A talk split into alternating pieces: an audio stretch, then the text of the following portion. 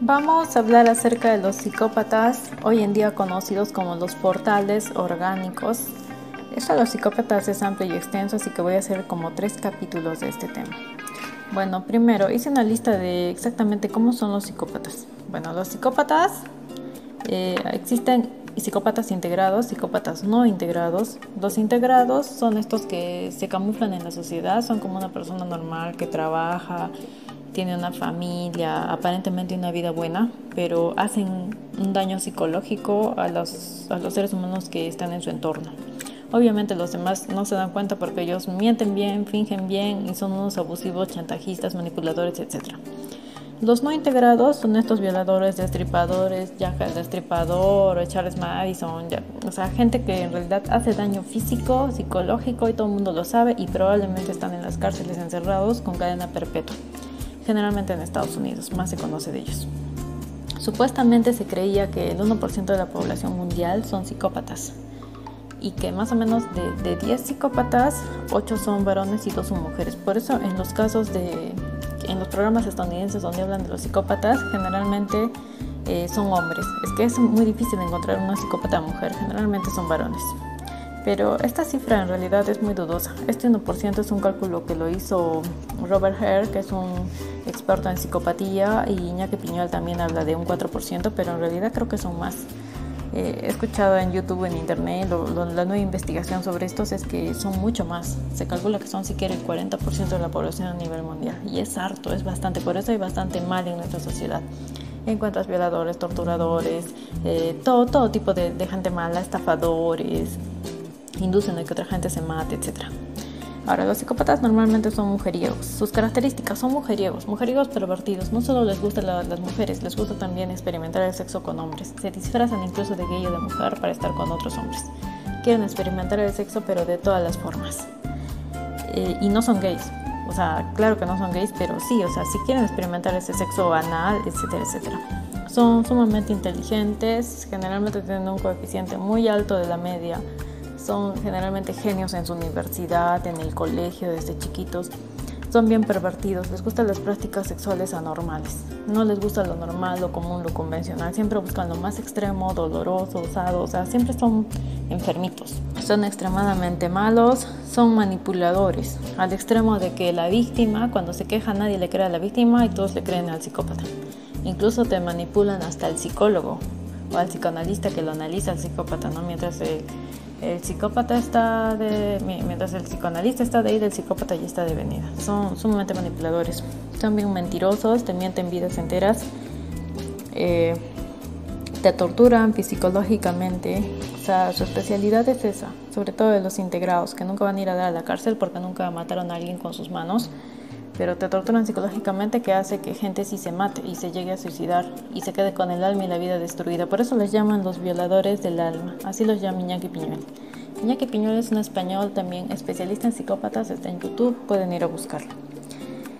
Eh, tienen buena apariencia social, ellos guardan una apariencia social. A veces los psicópatas supuestamente son los que apoyan a los albergues de niños, pero son pedófilos, o son los que ayudan a los albergues de de yo que sé, de los ancianitos, pero sin embargo han matado ancianitos.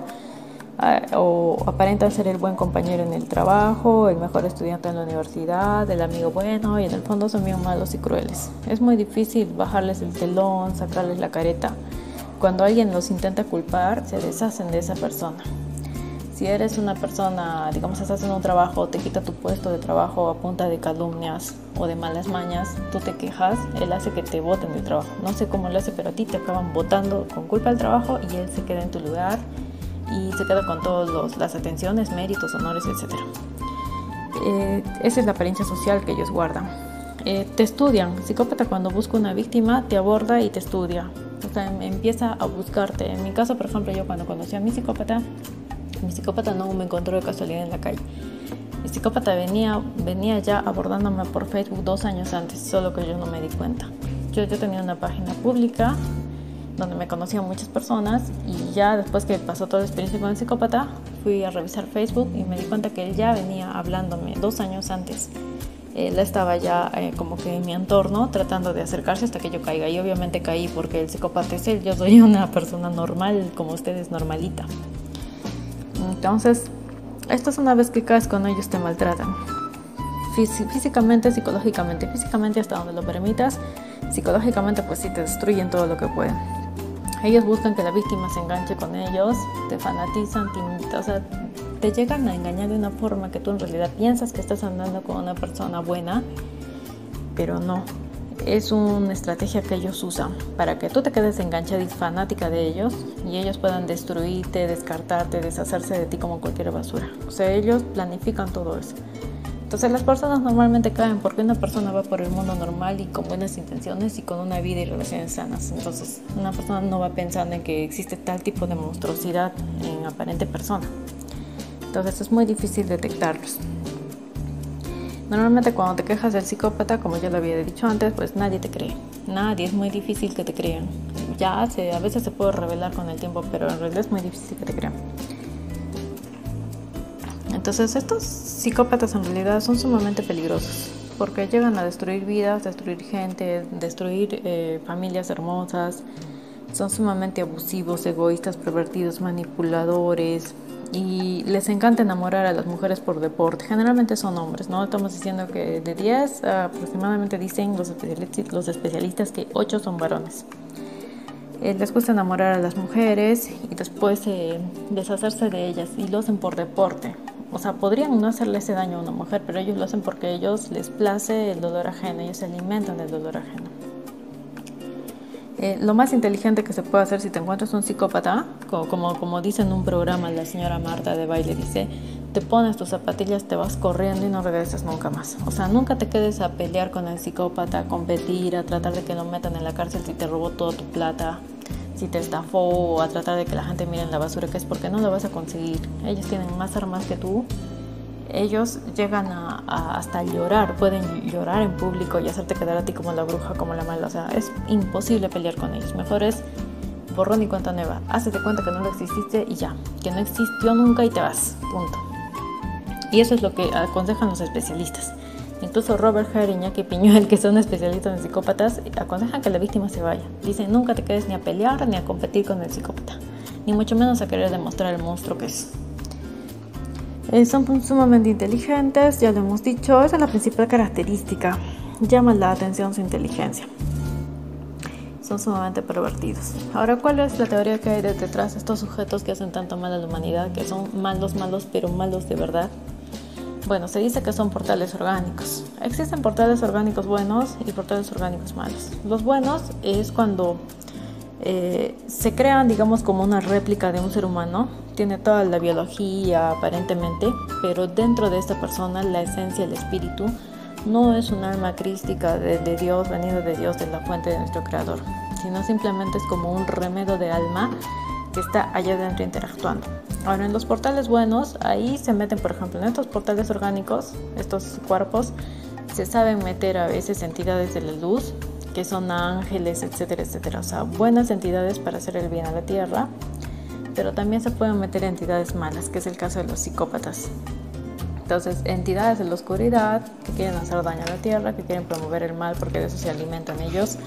Energéticamente ellos se alimentan del sufrimiento del humano, entonces se meten a los psicópatas, crean sus propios orgánicos que son estos psicópatas, se meten allá adentro y empiezan a interactuar y hacer destrozo medio en la sociedad desde hacer que poblaciones enteras mueran de hambre, promover la esclavitud, violar y vender niños, hacer daño a todo lo que se encuentren.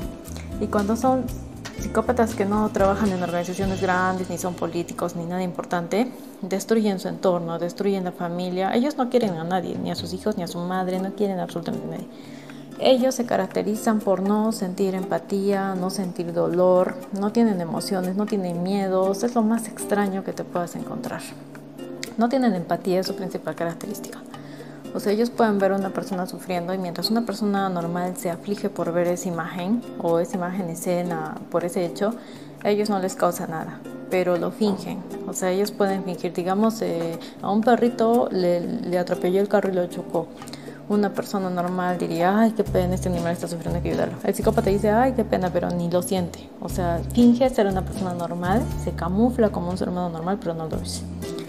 Bueno, les dejo esta información a los psicópatas, investiguen más, está interesante. No creo que se encuentren con uno, con uno porque, bueno, sí es verdad que es una población, pero es difícil encontrarse a uno.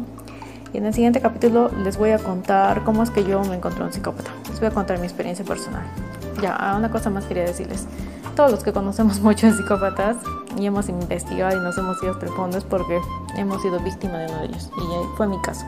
Pero yo no fui tan víctima en realidad porque yo no me he casado con un psicópata. Generalmente las víctimas víctimas son las que se han casado con estos. O tienen un hijo y les nace con esto, o sea, les nace portal, ya sea porque el padre es psicópata, porque puede ser hereditario también. O simplemente tuvieron la mala fortuna de relacionarse bien con uno de ellos.